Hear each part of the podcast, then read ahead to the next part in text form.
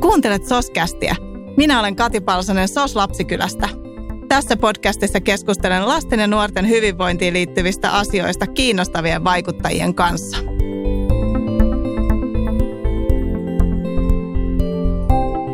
Emme synny valitettavasti tähän maailmaan samanlaisilla pelimerkeillä varustettuna. Toisille elämä antaa valmiiksi paljon enemmän turvaa ja mahdollisuuksia kuin toisille. Onneksi monin paikoin valtio, yksityiset ihmiset ja yritykset haluavat olla tasoittamassa hyvinvointieroja ja luomassa tasavertaisempia mahdollisuuksia kaikille lapsille ja nuorille kasvaa omaan potentiaaliinsa. Tänään Soskästissä tutustumme erääseen merkittävään suomalaisyritykseen, joka haluaa omalta osaltaan olla edistämässä lasten ja nuorten hyvinvointia Suomessa ja maailmalla. Puhumme siis yrityksen yhteiskuntavastuusta. Tervetuloa Soskästiin, Paulikin toimitusjohtaja Rolf Ladau. Kiitos. Ja vastuullisuus- ja yhteiskuntasuhteiden johtaja Lea Rankinen. Kiitos paljon. Aloitetaan hei ensin tutustumalla teihin. Rolf, me Soslapsikylässä tunnetaan sut esimerkillä johtamisesta. Oli tosi hieno ele, kun sä toit hiljattain sun omien lasten leluja Espoon lapsikylän lapsille. Mutta miten sä itse haluaisit esittäytyä meidän kuulijoille? Mä olen kahden teini-ikäisen pojan isä ja naimisissa ollut hyvin monta vuotta ja valtaosa mun työelämästä asun ulkomailla. Ja mä oon nyt Suomessa ollut, ollut viitisen vuotta työelämässä ja täällä Suomessa Fatserilla ensiksi ja nyt Paulikin konsernijohtajana. Aivan. Mitä lasten hyväksi tehtävä työ sulle merkitsee itsellesi? Lähetän vaikka lukujen kautta tarkastelen tätä tilannetta, niin jos Suomessa on miljoona lasta, joista 100 000 tarvitsee lastensuojelun apua, joista 18 500 ei voi asua omassa kotonaan, niin mm. ne on järisyttäviä lukuja. Mm. Ne on aivan järisyttäviä lukuja ja Suomessa. Mm, niin. Ja henkilökohtaisesti, kun mä ajattelen, kun mä ensimmäisen kerran kohtasin nämä luvut aikanaan, niin kyllä siinä sydän särkyy, mm. kun sitä ajattelee. Niin kuin tuossa introssa sanoit, niin valitettavasti Suomessakin on niin, että, että kaikki lapset ei synny samojen mahdollisuuksien pariin. Lapsissa on kuitenkin tulevaisuus mm. ja sen takia niin kuin heihin pitää panostaa ja mä haluan tehdä sitä henkilökohtaisesti, että myöskin sitten edustaminen yrityksen puitteissa. Että se on hirveän tärkeää. Kyllä. Sä vierailit tosiaan siellä meillä Espoon lapsikylästä, niin mitä sulle jäi siitä vierailusta mieleen? Aina kun mä oon kohdannut SOS-lapsikylän henkilökuntaa, niin, niin mulla on tullut sellainen, mitäs mä sanoisin, lämmin henkisyys ja hirveän niin kuin ammattimainen toiminta erittäin vaikeiden teemojen ympärillä. Mä en, en tiedä, että mä, jos mä pystyisin itse tekemään sitä työtä niin selkeällä ajattelulla, mitä nämä SOS-lapsikylän ammattilaiset tekee, että kaikki kunnioitus kyllä, kyllä heille ja, ja se on joka kerta sellainen punainen lanka, että mä ajattelen, että mä ikinä pystyisi tähän. No mutta kiva kuulla, että me ollaan onnistuttu tekemään suhun vaikutus ja tämmöinen yhteistyö onkin meille tosi tärkeää. Yhteiskunnallisesti hyvää voi tehdä onneksi niin monella eri tavalla. Lea hei, niin sä puolestas hengität ja elät vastuullisuustyötä koko sun sydämelläsi. Ja, mutta miten sä haluaisit esittäytyä meidän kuulijoille itse? Kiitoksia. Mä oon aika pitkään käyttänyt itsestäni sellaista termiä, että mä oon humaani-insinööri. Lämmin sydän ja systematiikka kohtaa minussa ja mun mielestä se on semmoinen hyvä, hyvä pari, kun tekee tätä työtä ja erityisesti sellaisia lähellä sydäntä olevia aiheita, mitkä on pitkän aikavälin, mä melkein 20 vuotta toiminut vastuullisuusasioiden parissa, niin, niin ilmastoasiat, mikä tulee siihen insinöörijuttuun, se, että pidetään tämä maapallo ja planeetta elinkelpoisena tuleville sukupolville ja sitten nämä ihmisoikeudet, mihin lasten oikeudet kuuluu yhtenä osana, niin mun mielestä ne on tärkeää pitää käsi kädessä koko ajan ja on omakohtaisia kokemuksiakin siitä, että kun ei ole samoja oikeuksia tai, tai samoja lähtökohtia tietää mikä merkitys. Eli mä mietin tuossa tänne tullessa ja mä juttelin mun äidin kanssa. Ja mä muistan, kun mä olin teini-ikäinen ja mun äiti toimi silloin sijaisena SOS Lapsikylän äideille. Että hän oli tätinä tuolla Vihannissa ja mä olin yläasteikäinen. Mä konkreettisesti näin sen, mikä apu ja mikä hyöty siitä työstä on. Eli sieltä tulee tällainen myös. Siis sun äiti oli välillä niin tosiaan Soslapsikylän sijaisperheessä niin kuin sijaistamassa. Kun sijaistamassa tosiaan... äitejä, Joo. kyllä. Että he saivat pitää pitää lomaa ja, ja silloin mummo hoiti meitä sitten. Aivan mahtava yhteen sattuma. Tätä en tiennyt ennen tänne studioon tulemista. Joo, tosiaan sijaisvanhemmilla on tietty määrä vapaapäiviä vuodessa hetki hengähtää siitä vaativasta tehtävästä ja se on tosi arvokasta ja tärkeää työtä myös sit tarjota heille ne muutamat vapaapäivät vuodessa, niin hienoa, että teillä on ollut tuommoiseen järjestelyyn mahdollisuus. Ja Vihannissa tosiaan edelleen on SOS-lapsikylän perheitä. Kyllä. Sitten toinen just, että mikä merkitys tällä on nimenomaan Paulikin kanssa tällä yhteistyöllä, niin pistän sen isompaa vielä viitekehykseen koko tuossa meidän vastuullisuustyössä. Eli Rolf kertoi lukuja just Suomesta. Hmm niin tähän yhdistyy siihen, että sitten me katsotaan koko maailman karttaa käytännössä. Pauli kostaa raaka-aineita yli 80 eri maasta ja me tiedetään, että alkutuotanto on se, missä yli 70 prosenttia maailman lapsityöstä mm. työstä liittyy, eli yli 100 miljoonaa lasta. Että ne, on, ne on sellaisia lukuja, mutta että mä pidän sitä just tärkeänä, että me, me tehdään sitä työtä, mutta me nähdään myös lähelle että me Joo. nähdään, että meillä on myös täällä meidän omassa yhteiskunnassa kehitettävää. Eli siitä se kokonaisvaltainen ja systemaattinen työ sitten syntyy. Joo, ja siinä mä ajattelen, että meidän kanssa arvot ja missio tässä maailmassa yhdistyy, että, että SOS-lapsi kyllä on myös kansainvälinen järjestö ja, ja toimitaan yli 130 maassa, että tehdään tekoja sen eteen molemmat, että kaikilla maailman lapsilla olisi hyvä olla. Rolf, sä oot ollut itse aktiivinen ja aloitteellinen tämän yhteistyön käynnistämisessä meidän ja Paulikin välillä, niin kerro vähän siitä, että miten tämä yhteistyö sai alkunsa. Ennen kuin mä aloitin Paulikilla, niin mä olin Fatserin makeisten toimitusjohtaja ja Fatser on tehnyt pitkään yhteistyötä SOS Lapsikylän kanssa ja sitä kautta niin pääsin ensimmäisen kerran tutustumaan SOS Lapsikylän toimintaan ja se vaikutti muhun syvästi se oli hirveän vaikea pitää niin kuin tunteitaan kurissa, kun siellä kerrotaan näitä tarinoita ja puhutaan näistä luvuista. Ja toisaalta se oli hirveän vaikuttava tilaisuus mulle, mutta sitten toisaalta mä olin hyvin vaikuttunut siitä tosiaan, että, että miten asioita käsiteltiin ja miten ammattimaisesti ja hyvin asioita hoidettiin. Ja, ja siitä jää sellainen kuva, että, että tämä on sellainen, missä mä haluan olla mukana jatkossakin. Ja sitten kun mä aloitin Paulikilla, niin mä rupesin miettimään sitä, että miten mä voisin nykyisessä asemassa nyt sitten edesauttaa tällaisen yhteistyön käynnistämistä. Ja Paulikille tietysti tämä SOS-lapsikylä yhteistyö on sinänsä niin kuin aika luonnollista, että jos katsoo läpi koko meidän 145-vuotisen historian, niin onhan lapset ollut meidän keskiössä meidän vastuullisuus- ja yhteiskuntavastuullisuustoiminnassa niin kuin alusta pitäen. Ja tällaisia niin kuin anekdootteja, että – silloin kun ensimmäistä lastensairaalaa rakennettiin 1940-luvulla, niin mehän oltiin rahoittamasta Paulikina. Tehtiin silloin Amerikasta saarulla kahvilla, tehtiin tällaisia spesiaalipakkauksia, lastensairaalapakkauksia, joita sitten myytiin ihmisille ja silloinhan kahvi oli kovasti arvokasta, niin silloin saatiin erittäin merkittävä summa rahaa, joka oli tukemassa sitä sen lastensairaalan rakentamista. Ja nyt ollaan ollut myöskin mukana tämän Uudenmaan sairaalan rahoittamisessa. Et siinä mielessä tämä lapset on ollut aina meille punainen lanka. Ja helmikuussa me aloitettiin nyt sitten tämä yhteistyö 2019. Ja tietysti niin kuin tämän johtoajatuksena on se, että meillä on edesauttamassa tämä toimintaa ja, ja erityisesti tämän, niin kuin tämä tukiperhetoiminnan vauhdittamisessa niin ollaan mukana. Että, että sehän, on se, sehän on se keskiö tässä hommassa. Joo, Paulikko on ollut tosiaan mahdollistamassa SOS-lapsikylän tärkeää työtä, jotta yhä useampi tukiperhettä Suomessa tarvitseva lapsi saisi tukiperheen. Ja teidän avulla me ollaan sitä varten kehitetty tämmöisiä korvaavia palveluja tai aina se ei ole korvaava, se monen lapsen kohdalla se voi olla jopa parempikin palvelu.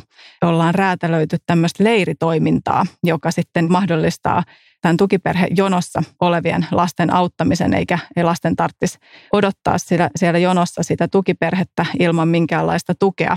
Ja tämä tukiperhetoiminta onkin Paulikin tuella meillä sitten niin kuin lähtenyt tosi hienosti lentoon ja voidaan puhua jo sadoista lapsista.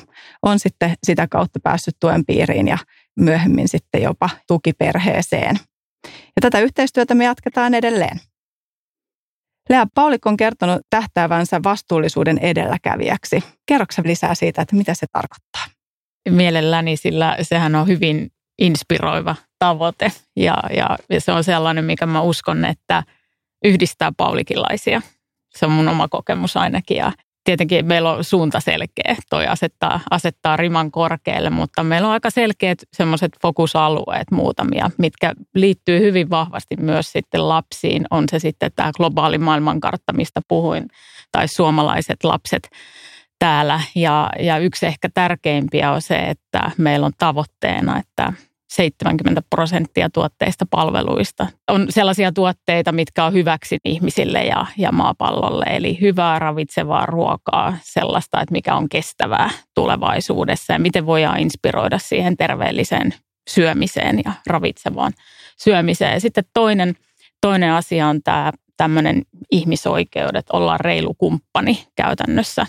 Haetaan sellaisia yhteistyömuotoja, katsotaan sitä maailmankarttaa niin, että miten niitä ketjuja hallitaan, että me saadaan minimoitua sieltä se lapsityövoiman käyttö. Eli, eli se 100 miljoonaa luku on mulle piirtynyt sellainen mieleen tästä maailmankartasta ja, ja me tietää, että ne on sellaisia asioita, että niitä ei kukaan toimia yksin pysty ratkaisemaan. Eli silloin me haetaan myös semmoisia alustoja, missä me voidaan tehdä yhteistyötä toisten toimijoiden kanssa, järjestöjen kanssa, globaaleja kumppanuuksia, mutta sitten näissä toimintamaissa, missä ollaan. Eli meillä on tavoite, että kaikki sellaiset raaka-aineet, mitkä tulee tällaisilta riskialueilta, niin tulee olla varmennetuista lähteistä tulevaisuudessa. Ja, ja sitten se ehkä se semmoinen tänä päivänäkin, kun miettii koronakriisiä, mutta mikä on iso asia siellä takana, mikä ei ole mihinkään häviämässä, on tämä ilmastonmuutos ja sitä meidän ei kannata yhtään poissulkea enää, vaan, vaan tehdä niin paljon töitä kuin vaan pystytään. Eli mä uskon, että se on myös näiden lasten tulevaisuuden kannalta erittäin tärkeä ja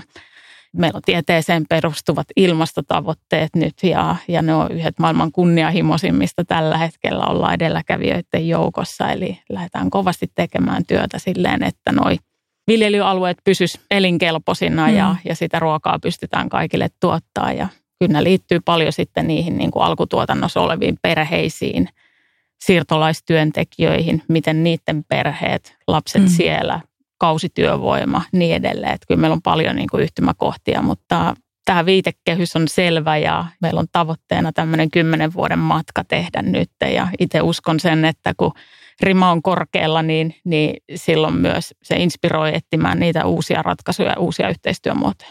Joo, ja mä että teidän kaltainen toimija, joka pystyy järjestämään eettisesti kestävällä tavalla työtä myös tuolla köyhemmissä olosuhteissa, niin on ihan äärimmäisen tärkeää, että kun multa on esimerkiksi joitakin kertoi kysytty, että mitä täällä Suomessa lasten hyvinvoinnin näkökulmasta on semmoisia tärkeitä asioita, niin mä, yksi ihan tärkeimmistä on se, että vanhemmilla olisi töitä.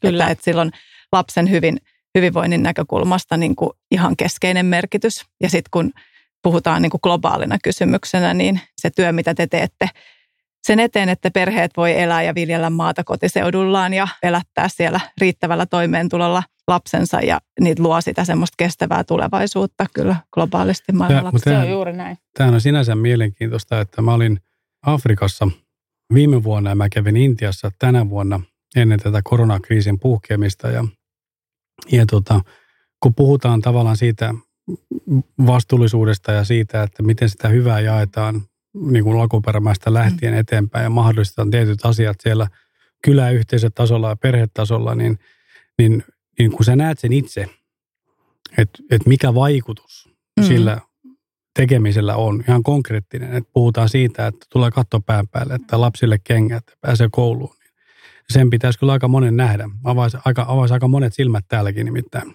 Kyllä, todella se, se on ju, juuri näin ja sitten tehdään sitä pitkäjänteistä yhteistyötä omien kumppaneiden kanssa niissä ketjuissa ja se syntyy se luottamus, koska eihän tämä myöskään ole pelkästään sitä asiaa, että se on harjoitus, että joku käy valvomassa. Mm. Mä uskon myös siihen, että et, et just tämmöiset johdon vierailut on tosi tärkeitä, koska silloin luodaan myös se, että meillä jaetaan samaa arvomaailmaa käytännössä, me ollaan luotettava kumppani, niin, niin silloin toinen, uskaltaa, toinen osapuoli uskaltaa avautua myös niistä ongelmista paremmin. Ja, ja, ja, ja, ja niitähän ei pidä paeta vaan ne niin. pitää kohdata ja katsoa, että kun tahtotila on sama, niin silloinhan merkkaa vaan se, että asetetaan tavoite ja ruvetaan tekemään.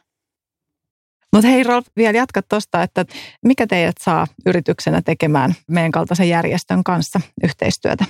Silloin kun näitä yhteistyökumppaneita ja teemoja katsotaan, niin on hirveän tärkeää, että se aihe on niin kuin aito kiinnostuksen kohde, eikä se ole niin kuin päälle liimattu. Että se mm. on niin kuin ensimmäinen asia, koska sen pitää lähteä sieltä yrityksen DNAsta ja toisaalta ihmisten sydämistä se, että tätä sä haluat tehdä.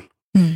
Koska loppupeleissä niin kuin yrityksissä on ihmisiä ja silloin se pitää tuntua niin kuin omalta. Ja jos se on niin kuin jotenkin niin kuin feikki, niin, niin eihän se koskaan niin kuin ponnista yhtään mihinkään. Ja, ja sinänsä niin kuin tämä lapsikyläyhteistyö ää, sopii sopii meille, koska se on niin kuin sanottu, niin se on ollut punaisen lankana meillä niin kuin heti malkumetreistä lähtien ja, ja toisekseen niin me halutaan tehdä yhteistyötä kumppaneiden kanssa pitkäjänteisesti.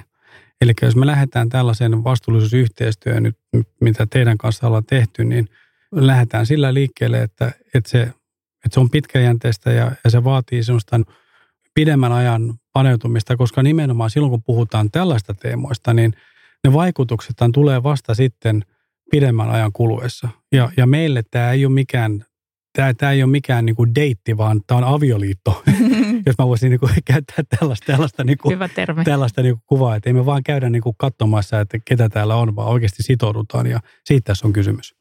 Kuulostaa tosi hienolta.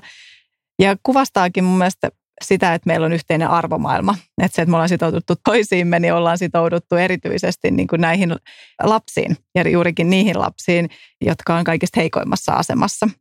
SOS-lapsi kyllä tosiaan arvioi tietenkin vastuullisesti ja tarkasti myös sitten potentiaaliset yhteistyökumppanit ja yhteistyön edellytys onkin aina niin yhteinen arvopohja.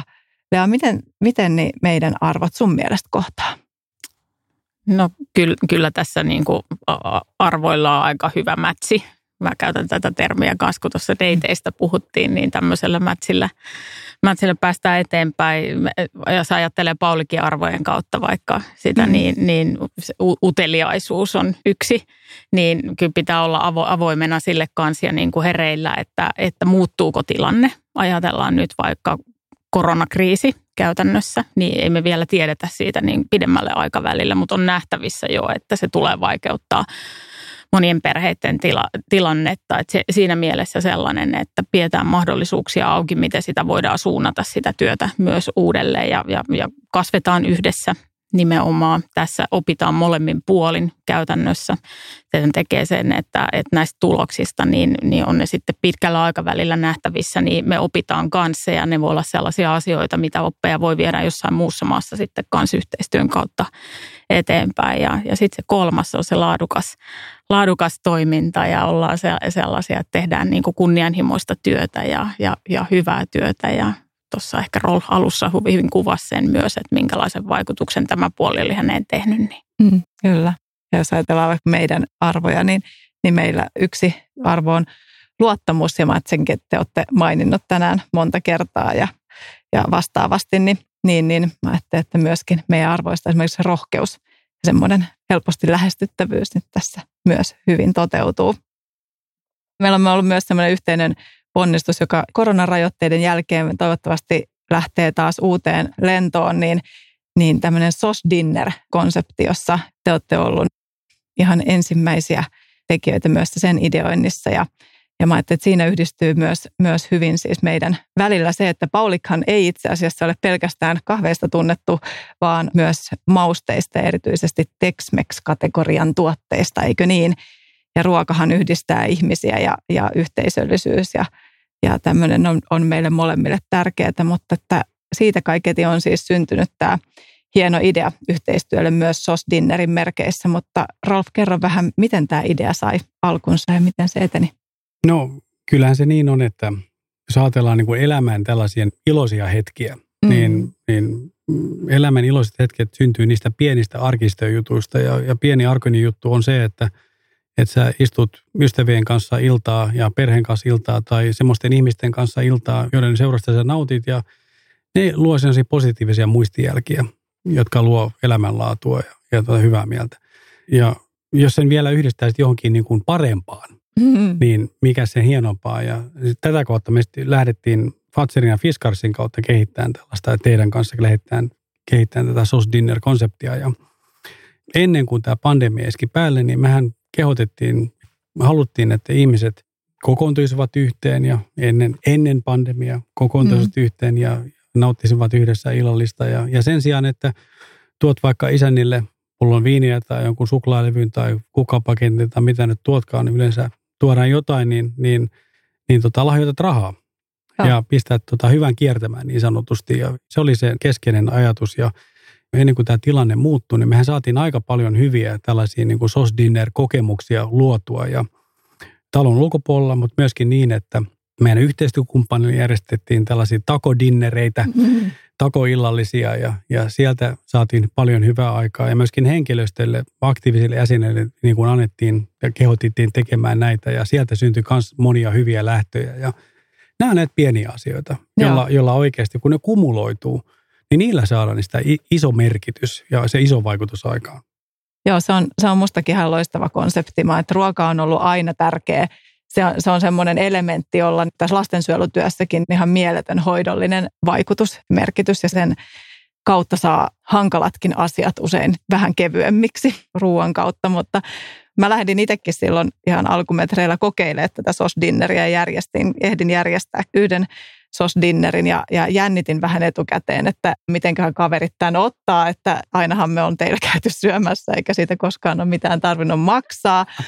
Sehän oli ihan loistava, siis se vastaanotto kavereilta oli, oli tosi hyvä, koska ihmisillähän on halu auttaa, niin kuin te, mm-hmm. te olette ruumiillistumia juuri siitä myös itse, niin mä ajattelin, että aah, no, mutta wow, mä pystyin tarjoamaan kanavan sille niin kuin auttamisen halulle. Ja toiseksi, niin mulla on kaksi teini-ikäistä lasta itselläni, niin, kun, niin tästä tuli ihan eri tavalla koko perheen juttu, kun oltiin yhdessä tekemässä hyvää, kuin sitten se, että niitä niin kuin väkisin yrittää vetää sinne keittiöön, että voisiko joku pilko edes toi kurkku tai jotakin, koska kaikki halusi osallistua siihen ja mitä sillä rahalla sitten tehdään ja miten lapsi kyllä sillä sitten auttaa, niin siitä tuli, tuli kiva yhteinen kokemus. Toivottavasti päästään järjestämään paljon SOS-dinnereitä vielä uudelleen. Mutta Lea, hei, millaista työtä te teette kahvin ja mausteiden niissä alkuperämaissa? Vielä jos palataan siihen niin kuin konkreettisesti. Joo, kahvin osaltahan meillä on tehty todella hyvää työtä vuosien varrella ja useampi vuosi panostettu siihen, että no, alkuperien lähteillä on käyty ja, ja meidän hankinta tekee tiivistä yhteistyötä itse vieraille ja on pitkiäkin aikoja ollut näissä viljelijäyhteistyössä. Eli lähtee siitä, että tunnetaan myös niitä meidän toimijoita käytännössä ja, ja syntyy sitä luottamusta. Että se, on, se on yksi ja, ja ollaan tietenkin rakennettu niitä ketjuja niin, että ne on just tämmöisistä verifioituja lähteitä on, on auditoitu ja katsotaan, että kaikki kunnossa, mutta sen lisäksi tehdään paljon kumppanuushankkeita sitten eri alkuperämaissa ja, ja niissä tavoitteena nimenomaan niiden viljelykäytäntöjen kehittäminen, viljelijäyhteistyö sillä tasolla, että, että tuottavuuttakin saadaan nostettua ja todellakin niin kuin se elinolosuhteet paranteet, ne liittyy just näihin asioihin, niin kuin sanoit aikaisemminkin, että kun perheen elämä ja toimeentulo paranee, niin, niin siellä myös silloin pureudutaan niihin juurisyihin, mitkä on myös tässä niin kuin lasten hyvinvoinnin kannalta sitten oleellisia.